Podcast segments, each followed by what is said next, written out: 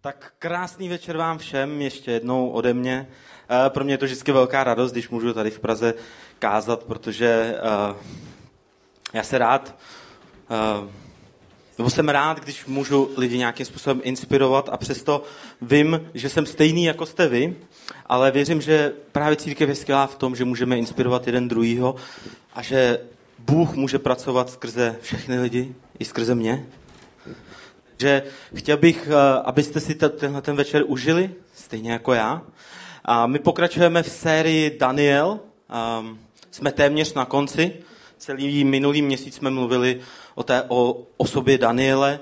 A co mám rád na tom, když se blížíme ke konci téhle série, protože nás čeká ještě příští neděle, ale když, jste, když kážete a blížíte se ke konci téhle série, tak víte, je na tom nejlepší? Že můžete vybrat ty nejlepší věci z těch předchozích sérií a dát je do jednoho celku a vypadat hrozně chytře.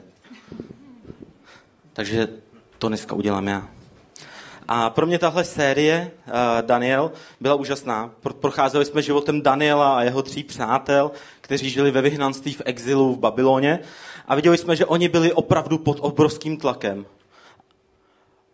Uh, ale přesto, že prožívali tyhle ty tlaky a ty útrapy uh, v tom Babyloně, tak uh, oni zůstali neochvějní a pevní a žili v integritě svého přesvědčení a svojí víry. A proto jim Bůh dal vliv a moc ovlivňovat věci v celém Babyloně, v celém tom babylonském impériu.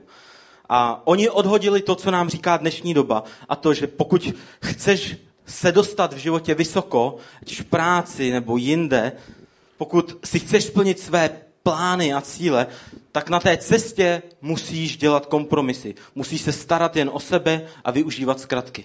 Ale tohle tam oni nedělali. A Danielův život a život jeho přátel nám ukazuje, že pokud jsi věrný, jsi věrný, tak Bůh je věrný k tobě a k tomu, co děláš. A dnes se podíváme na jeden z nejznámějších příběhů z Bible ze Starého zákona. Věřím, že jste o něm určitě už někdy slyšeli a pokud ne, němu slyšíte dnes poprvé. A to je příběh Daniela, Daniela ve Lvíjámě. Daniel v tuhle chvíli, v tomhle příběhu, tak už to není ten mladý Daniel plný síly a energie, ale už je to starý Daniel. Je mu 80 let. A tím svým životem předchozím on prošel mnohými těžkými situacemi, ale stejně věrně sloužil Bohu. A stejně tak po těch 60 let on v tom Babyloně sloužil několika králům, konkrétně dvou. A teď přichází nový král. A co ještě? Přichází i nové impérium. Už to nejsou, už to není babylonské impérium, už jsou to peršané, kteří vládnou světu nebo téhle části světa. Nyní už není králem Nebukadnezar, není tam ani král Belšasar. Už to dokonce není tedy ani to babylonské impérium, ale Peršané. A můžeme vidět na tom krásný příklad, že vládci a vlády přicházejí a odcházejí, ale Daniel je tu stále stále si udržel to, to svoje postavení a tu svoje, to svoji moc. A přestože už mu je 80, já to, tak, eh, tak on tam stále je. Většinou, když je vám 80, tak už přemýšlíte, přemýšlíte o důchodu.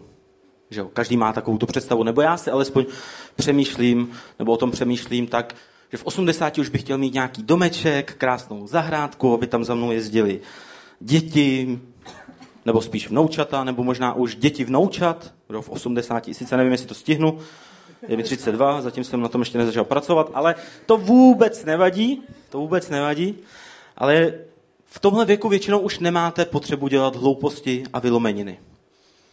Ale Daniel prostě, on byl trošku jiný. A můžeme vidět, že ty vlády přicházejí, odcházejí a Daniel tam stále je. Daniel tam stále je. On musel být výjimečný muž. Skrze svoji víru a integritu svého života. Přečkal vládu těchto dvou králů a příchod dalšího krále a i nového impéria. A stále si udržel ten svůj vliv. Vlastně něco nemyslitelného pro dnešní dobu. Protože většinou, když přijde nová vláda moci, tak většinou odřízne a odstrčí všechny předchozí vládce nebo lidi nebo ministry a tak dále a dosadí si tam svoje lidi, kteří budou prosazovat jejich zájem. Jo? Jenom si to představte na dnešní dobu. Jo? Tam vůbec tam není žádné politické smýšlení moje, prostě berte to jenom jako příklad. Tak představte si věc. Zeman je pryč. Není v tom politický podtext. Šeptejte potichu, když už se radujete. Je zvolen nový prezident a hnutí ano drtivě prohraje volby. A volby vyhraje, já nevím, nějaká strana. Třeba jsem slyšel, že Klaus mladší zakládá stranu nějakou, nebo tak, tak třeba eh, volby vyhraje strana Klause mladšího, ale víte, co se stane? Babiš stále zůstává premiérem. Správcem země. Jak nepravděpodobné a nereálné. I když vlastně u Andreje člověk jakoby žasne, co je možné. Ale nejsem tady, abych, abych se vyjadřoval k politické scéně. To není můj záměr, jenom jsem to říkal na dokreslení. A, ale na dokreslení toho, že Daniel musel být výjimečný muž. Jedinečný. Vlastně on i Andrej je v něčem tak jako jedinečný. To, co on může, co dokáže, to prostě to je jediný svýho druhu. Ale Daniel si udržel tuhletu, z toho svoje postavení 60 let jako, jako cizinec v exilu za vlády tří králů. Takže nyní je tedy na trůnu král Dareos a nové perské impérium. A možná jste to už někdy zažili, když, eh, eh, jestli pracujete někde ve firmě, když přijde nový CEO, nový šéf, nový boss, nový ředitel, tak všichni tak nějak bojují o své pozice, o to, kdo dostane větší krajíc. Všichni se chtějí zalíbit a ukázat, že jsou lepší než ti ostatní. A to je přesně to, co se stalo. Je tu nový král, nové imperium a vznikají boje mezi lidmi, kdo dostane nejlepší pozici v království. A Daniel je znova uprostřed těchto bojů, takže pojďme se podívat na krátké video.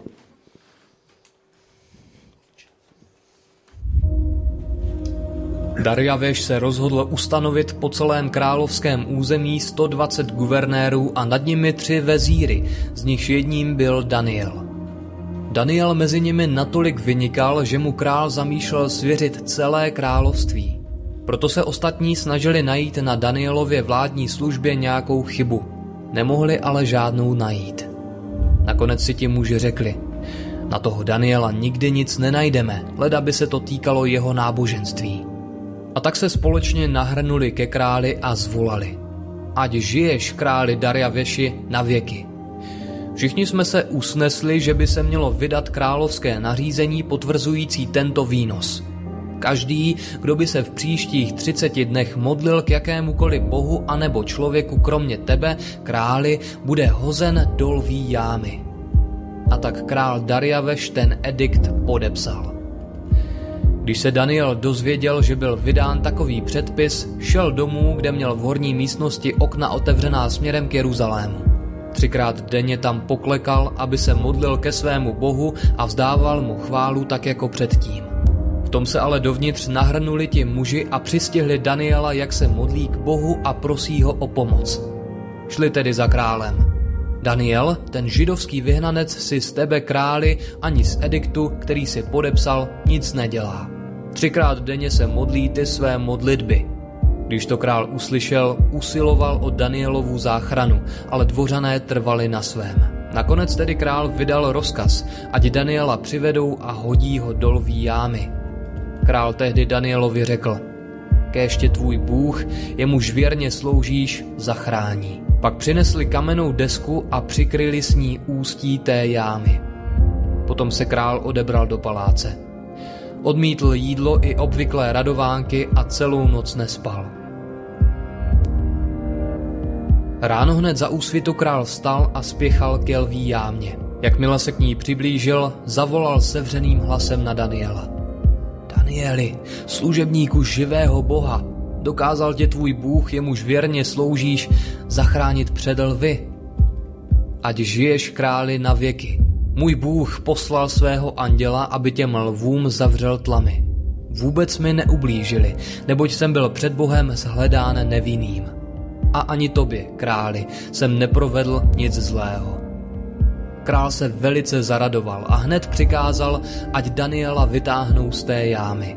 Když ho vytáhli, nenašli na něm ani škrábnutí, protože věřil ve svého boha.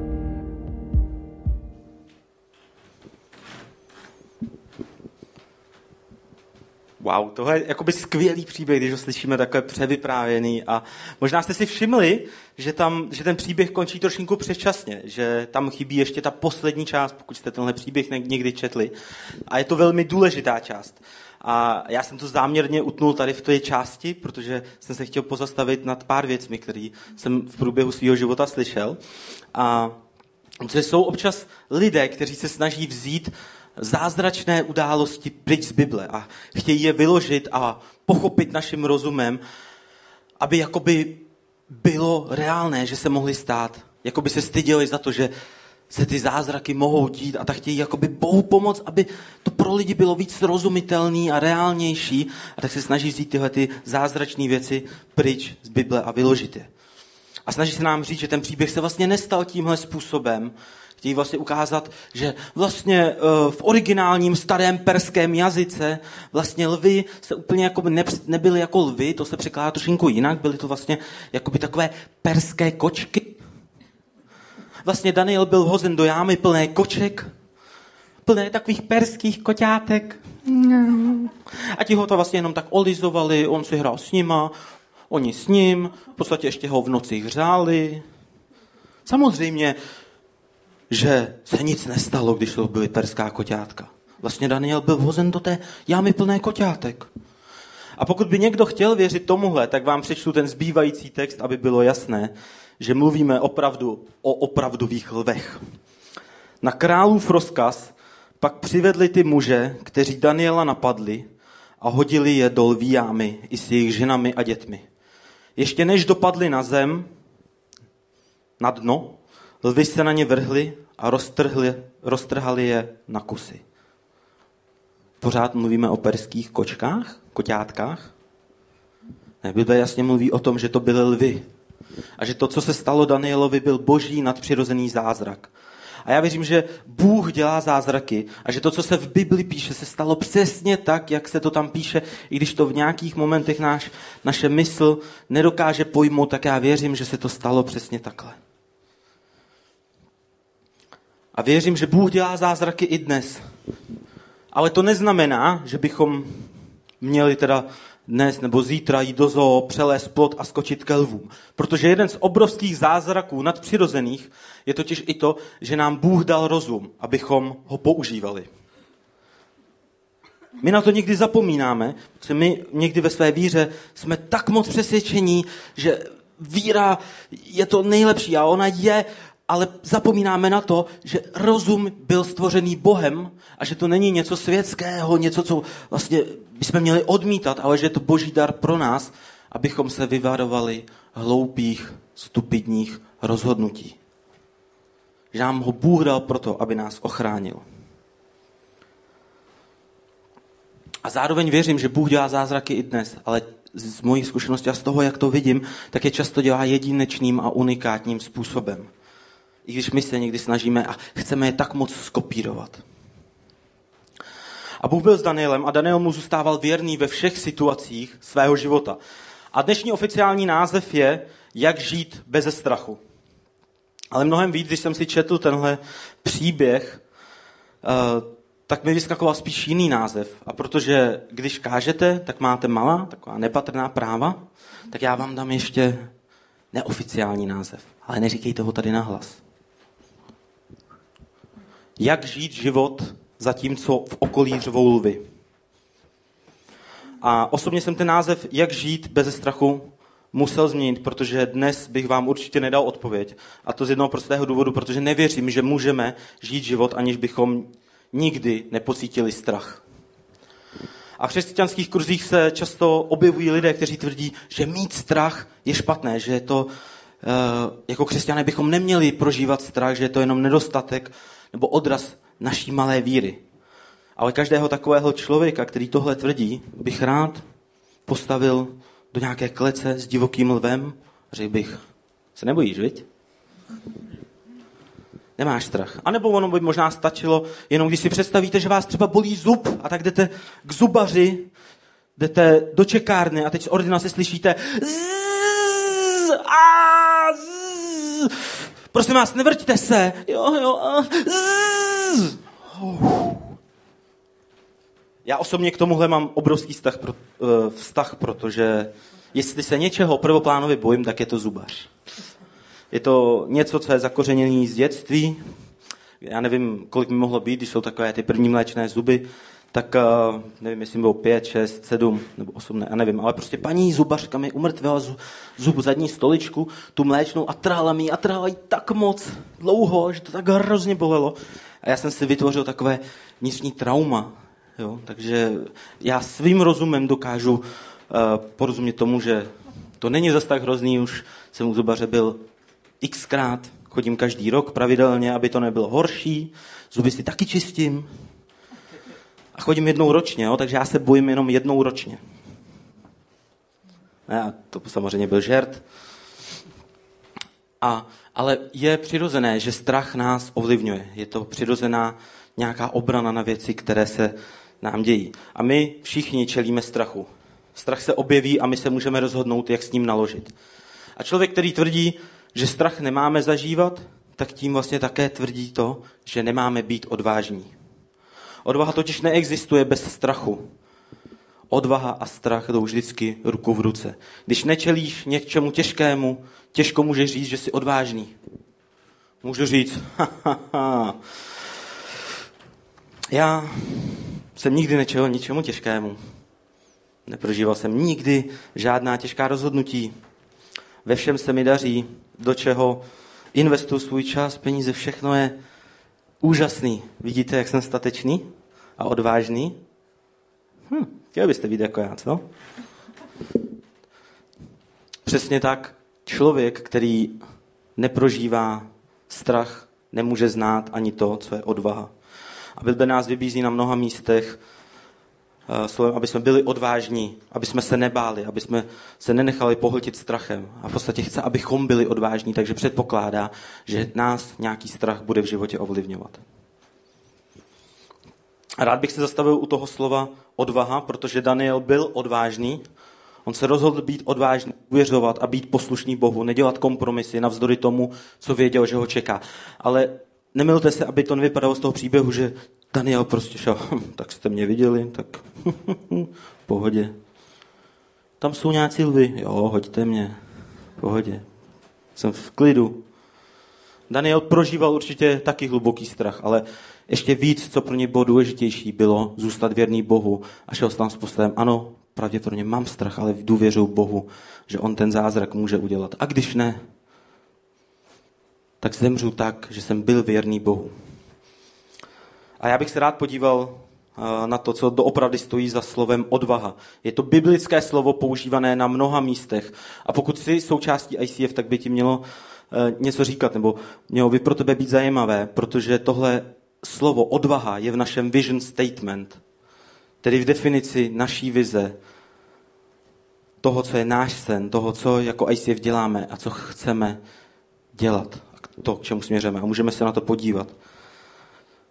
Tenhle vision statement zní, toužíme pomáhat lidem, aby se více podobali Ježíši Kristu a s odvahou měnili svět kolem sebe. Tohle je náš sen. A jak jsem řekl, odvaha nemůže existovat bez strachu.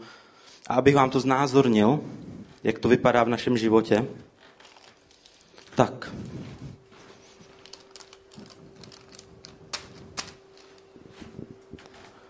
V našem životě můžeme zažívat, můžeme být odvážní. Nesmějte se tomu, co jsem kreslil sám, jo. Celý včerejší večer, protože já prostě nevím, jak v tom Wordu to prostě jako otočit. Tak prostě jsem to nemohl vytisnout, jak jsem to kreslil, vybarvoval včera. Asi dvě hodiny. Jo. A řecký filozof Aristoteles řekl, že odvaha je střed mezi, mezi dvěma extrémy, kde na jedné straně leží zbabělost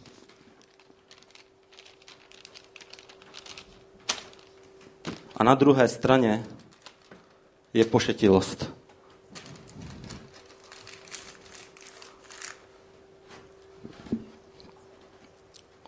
Odvaha, odvaha je tedy aktivní balans mezi zbabělostí a pošetilostí. A myslím si, že je to skvělá definice a to, co je neoddělitelné od slova odvaha, jak už jsem řekl, je strach.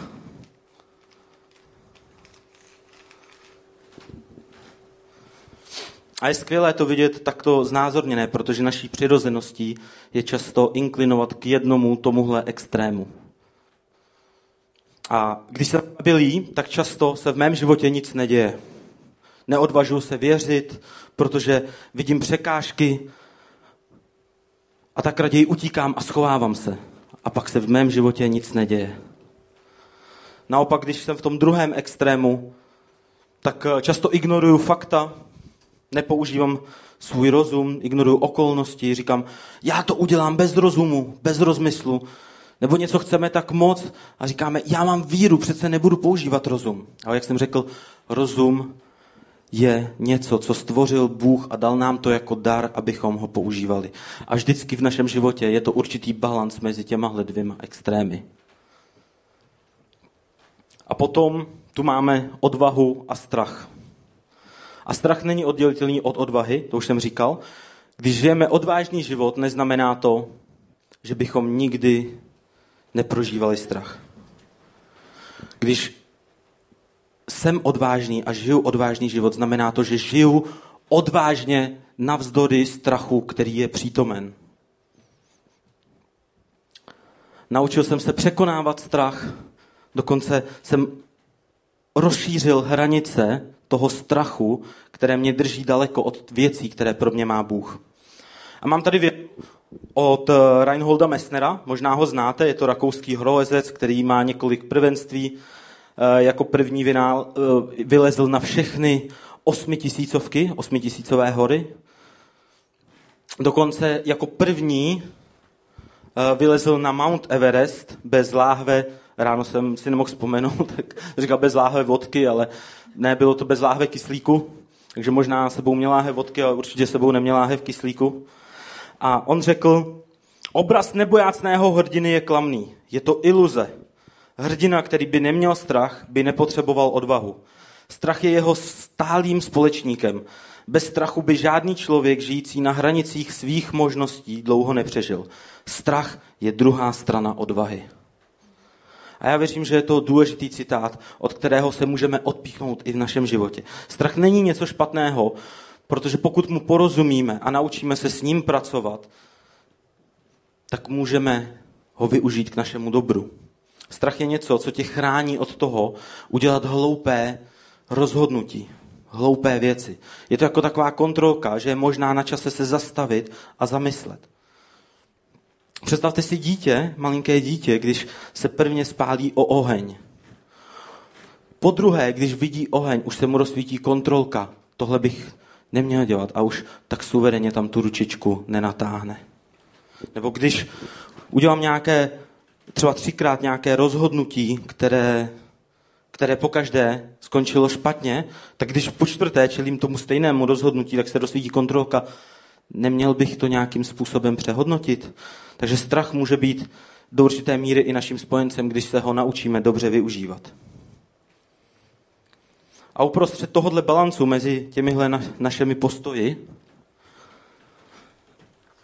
tak je naše srdce.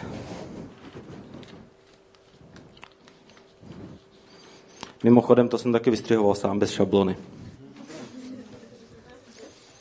Jo, tak vím, jak vypadá srdce, děkuji. A, a právě ze srdce, ze srdce vychází naše odvaha. Odvaha nikdy není záležitostí naší hlavy, ale našeho srdce. Je to vnitřní přesvědčení, které tě vede něco udělat právě navzdory strachu. A nikdy to není záležitostí hlavy, ale vždycky je to záležitostí srdce. Já vám se s vámi chci podělit o jeden příběh, který se mi stal před nějakými třemi, čtyřmi měsíci. Já, já pracuji s mým kolegou, máme kancelář v Plzni a hledáme lidem práci a um, přes, přes ulici, taková malá pasáž, takže přes ulici, která má asi 4 metry nebo 5, tak je fitko, ještě jsem tam nebyl, já chodím do jiného, ale ale taky mě napadlo, že už bych tam mohl jít. Nicméně stalo se to, že takhle sedíme s kolegou v kanceláři, najednou přijde paní, která dělá v tom fitku, my nevím, jestli to byla manažerka nebo spolumajitelka, prostě ale potkáváme ji tam furt. A přinesla vám ukázat telefon a tam bylo video a říkala, kluci, kluci, podívejte se na to, znáte ho? A na tom videu byl člověk, taky fakt jako robustní, obrovský člověk, který, který prostě měl tašku a tak dále. A tak jako na tom videu bylo vidět, jak jde do toho, do toho vstupu, otvírá dveře, protože tam byla taková místnost, kde jsou takový regály, ani ne skřínky, prostě regály, kam si můžete dávat boty a odkládat si je. A až potom byly další dveře a tam recepce do toho, do toho fitka. No a na tom videu bylo vidět, jak tam přijde člověk, takhle se jako dívá a najednou takhle začne vyndávat ty boty, házet si, házet si do tašky, takhle asi 6-7 párů. Dokonce tam prý byly jedny boty za pět tisíc, které patřily majiteli prý.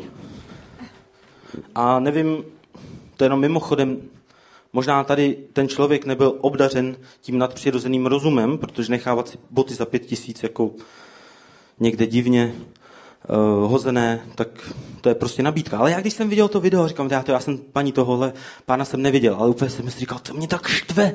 Já prostě nesnáším, když někdo někoho okráde, nebo když se děje něco špatného, něco, co je nefér. A tak jsem říkal, já kdybych ho chytil, tak on byl takhle vysoký, tak asi bych neudělal nic, ale prostě jsem říkal, to prostě, to je nefér.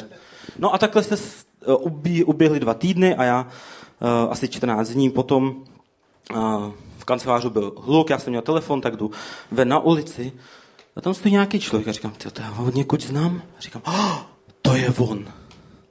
A tak takhle jako nenápadně, protože on stál tady, já jsem na ní koukal, on, tak, on dělal jako že nic, já jsem taky dělal jako že nic, ale tak nenápadně jako jsem takhle zašel za roh a tak, takhle jsem koukal jako spoza toho rohu, nenápadně, já to umím, já. A samozřejmě vidím, jak jde do toho fitka znova. S igelitkou. A tak se nenápadně jako přikradu k těm dveřím, nakouknu a vidím, jak prostě už hrabe na ty boty. Tak, tak já prostě najednou jsem říkal, oh, já vlastně musím něco udělat. A najednou, když jsem ho viděl, to fakt byla jako hora. Hora chlapa, jo. Jako velký, větší než já. Já si myslím, že jsem urostlý, ale on byl prostě jako větší. Takhle i takhle, jako prostě, prostě takový jako fakt chlap. Říkám, ty, co, co udělám, co, co když má kudlu nebo něco, nebo mi dá pěstí prostě jako hrdina jsem, ale jako, když o tom povídám. Ale prostě něco mi nedalo, něco vevnitř. Říkal, já tam musím něco udělat, tak se tam vtrhnu a, a protože můj kamarád, který je boxer a který se občas pere, jo, prostě on není věřící a je to skvělý, to nevadí, prostě, a často se třeba pere takhle v hospodě. Tak říkal, když se s někým chceš prát, musíš proti němu vystartovat, on pak dostane respekt. Tak já prostě mi to probliklo hlavu, tak jsem otevřel ty dveře, jdu tam a říkám, hej, co děláš? A on, co, já nic, já nic? Říkám, já to vím, co tady děláš, ty tady kradeš. A on, já tady nic nekradu, co, co, co? Říkám, já jsem tě viděl na videu, který je tady. A on, no ne, to, co jsem já nebyl, já tady žádný boty nekradu. A říkám, hm, já jsem neříkal o žádných botech, nic. A on, no, no, no, no. A v tu chvíli přišla, protože tam ta paní slyšela křik z té recepce, tak tam vyšla a říká, paní, tohle je ten týpek, co jste mi ho ukazovala. A ona, ona, tak já zavolám policii. No a tím pádem on už jako uh, já jsem se s ním nechtěl prát, tak mě vystrukoval ze říkám, tu zůstaň tady. A on, no nezůstanu. A já, no tak jdi, tak šel. Ale měl jsem, měl jsem jakoby, i když jsem ho nezastavil, to už nebyla moje jako povinnost, i když jsem chtěl dosáhnout té spravedlnosti, aby ho odsoudili na 10 let minimálně. Ne, ne, ne, prostě, ale já prostě potom jsem byl nadšený, že jsem překonal svůj strach a že jsem zachránil boty dalších lidí, kteří tam byli. Že by to bylo nefér. Já vím, já vím, já vím. Prostě lepší příběh mě nenapad. Lepší příběh mě nenapad. A někdy náš, naše vnitřní přesvědčení oproti strachu něco udělat nebo neudělat je to, co nás prostě žene. My, i když máme strach, tak můžeme vnitřně vnímat, že máme něco udělat. A to je ta odvaha, kde není místo úplně pro rozum, protože nás žene to srdce. Někdy musíme překonat svůj strach a někdy možná i riskujeme, ale věříme, že to, co děláme v našem srdci, je správný. A já bych rád, aby jsme si eh, se podívali na jednu věc Protože když se rozhodneme udělat nějaké odvážné rozhodnutí, tak objeví ten lev, který na nás začne řvát. A já jsem si to googlil, že řev lvů může mít až 114 decibelů. Nevím, já doteď nevím moc, co to je, takže jsem si googlil, k čemu bych to přirovnal. Já mám jakoby spoustu kamarádů hudebníků, oni jsou jako skvělí, jo. Když je tady posloucháte, ale s nima se skoro nedá bavit, jako když jste prostě ve skupině hudebníků. Oni prostě furt matlají nějaký těch uh, houslový klíče a, a, já nevím, co všechno. A prostě já jim nerozumím. A nejhorší je, když třeba hudebníci si dělají dobrý vtipy. Jako. No oni si myslí, že jsou dobrý, ale vždycky se smějou jenom oni. Jim úplně nerozumím. Ale mám připravený jen dobrý vtip, takže si tady nějaký hudebník, tak vámi si zasmějete. Tím vždycky zaboduju, když to řeknu. Víte, jaký je rozdíl mezi violou a houslemi? Dva takty.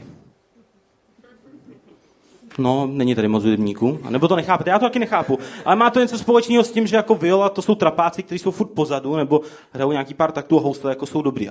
Ale většinou mezi hudebníkama tenhle vtip funguje dobře.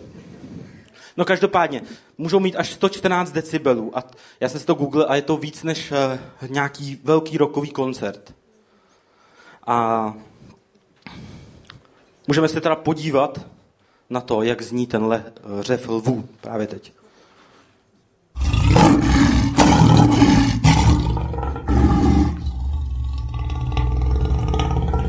Super. Výborně.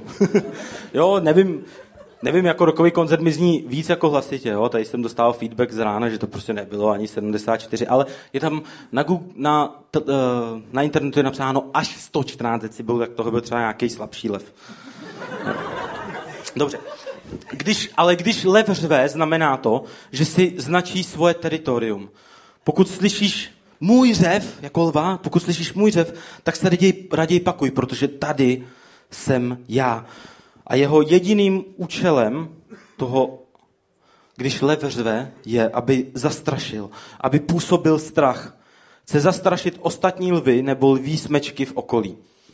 A je zajímavé, že v Bibli je ďábel zobrazován jako řvoucí lev, jako lev řvoucí. A ďábel je přeborník na tom, v tom lhát, manipulovat a zastrašovat. Chce tě zastrašit z toho božího teritoria. Nechce, aby si byl odvážný, aby si měl a žil odvážným životem. A tak si použije strach, aby tě zvyklal z té cesty, na kterou tě Bůh pozval. On tě chce paralizovat. Strach působí to, že tě zastaví a paralizuje, abys nešel dál. A to je přesně to, co ďábel dělá. A v Bibli se píše, v 1. Petrově v 5. kapitole, probuďte se, mějte se na pozoru, váš protivník ďábel chodí kolem jako řvoucí lev a hledá kořist. A co je krásný vidět na tomhle verši, nebo není to krásný, ale je to důležité pro nás si uvědomit. On nechodí jen tak náhodou, ale je tady napsáno hledá kořist. On hledá, aktivně hledá možnosti a způsoby, jak by tě mohl získat a pohltit. Zařve. To bylo tak 7,5 decibely. Jo. A zařve tím způsobem, aby tě paralizoval a pohltil tě. A víš, proč na tebe ten ďábel řve tím způsobem? Protože jsi součástí jiné lví smečky, a to smečky lva z Judy. A já nerad mluvím v těchto křesťanských pojmech, protože chci, aby mi porozuměli i lidé, kteří si třeba Bibli nikdy nečetli, ale ten lev, řvoucí lev na tebe řve, protože jsi součástí jiné smečky, a to smečky lva z Judy. A jako lev z Judy je v Bibli nazýván Ježíš. A on je ten nejvyšší lev.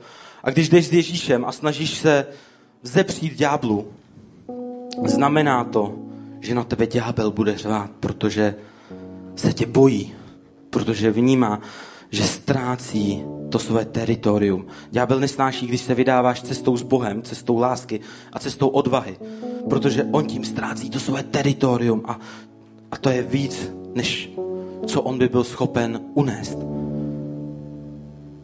On chce mít vliv v tvém životě a tak na tebe řve, aby tě paralizoval a nedovolil ti odejít Takže pokaždé, když uděláš odvážný krok ve své práci, ve svém vztahu, kdekoliv, lev na tebe bude řvát. Možná vidíš, že něco není v pořádku ve tvé firmě nebo v zaměstnání a cítíš, že by si to měl říct, že by si se měl na za to postavit. A to, co dělá ďábel, je, že řve a dává ti strach. Strach, co si o tobě kdo pomyslí. Existenční strach, co se stane, jaké budou následky, jestli mě vyhodí z práce. Ale třeba jsou to důležité věci, které vnímáš, protože to vzniká ve tvém srdci. A možná je to právě Bůh, který ti říká, postav se za tyhle správné věci a já jsem s tebou. Protože, a co je úžasný na tomhle, si připomíná, že i když prožíváme strach a všechny ty okolnosti nás ovlivňují a řvou na nás, tak my si můžeme připomínat,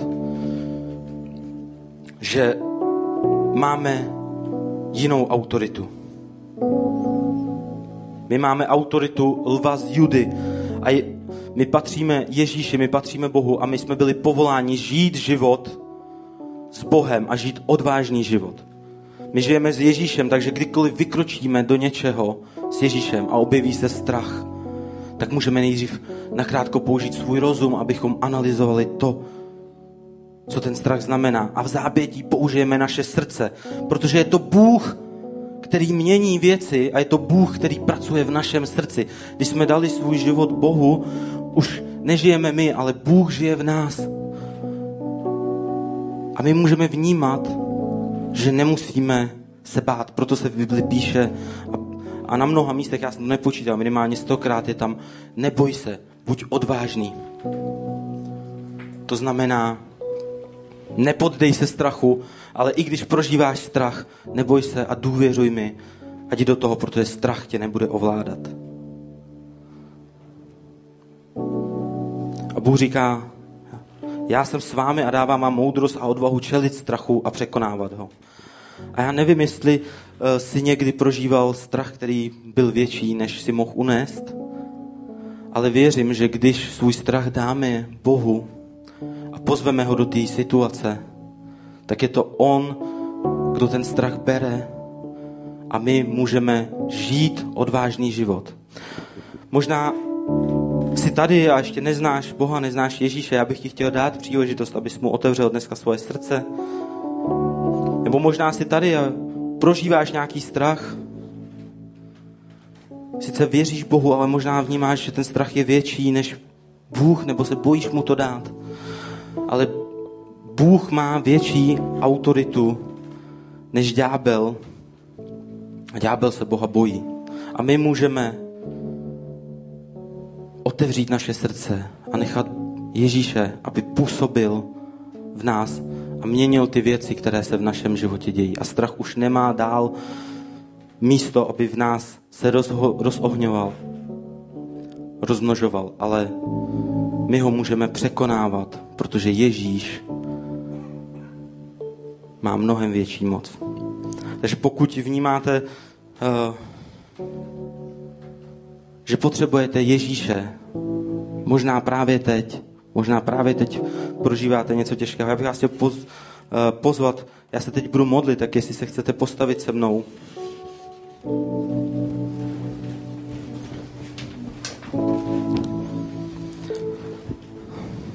Tak Ježíši, díky za to, že my můžeme patřit tobě. Díky za to, že ty jsi ten, který mění naše srdce, že ty nám dáváš příležitost se k tobě vracet, tak, se, tak tě prosím za každýho, kdo tě nezná, kdo je dneska tady, tak prosím, aby si mohl otevřít jeho srdce, dotknout se ho, aby on ti mohl patřit. Tak vyznáváme, že chceme žít odvážný život s tebou, že strach už dál nemá místo v našem životě.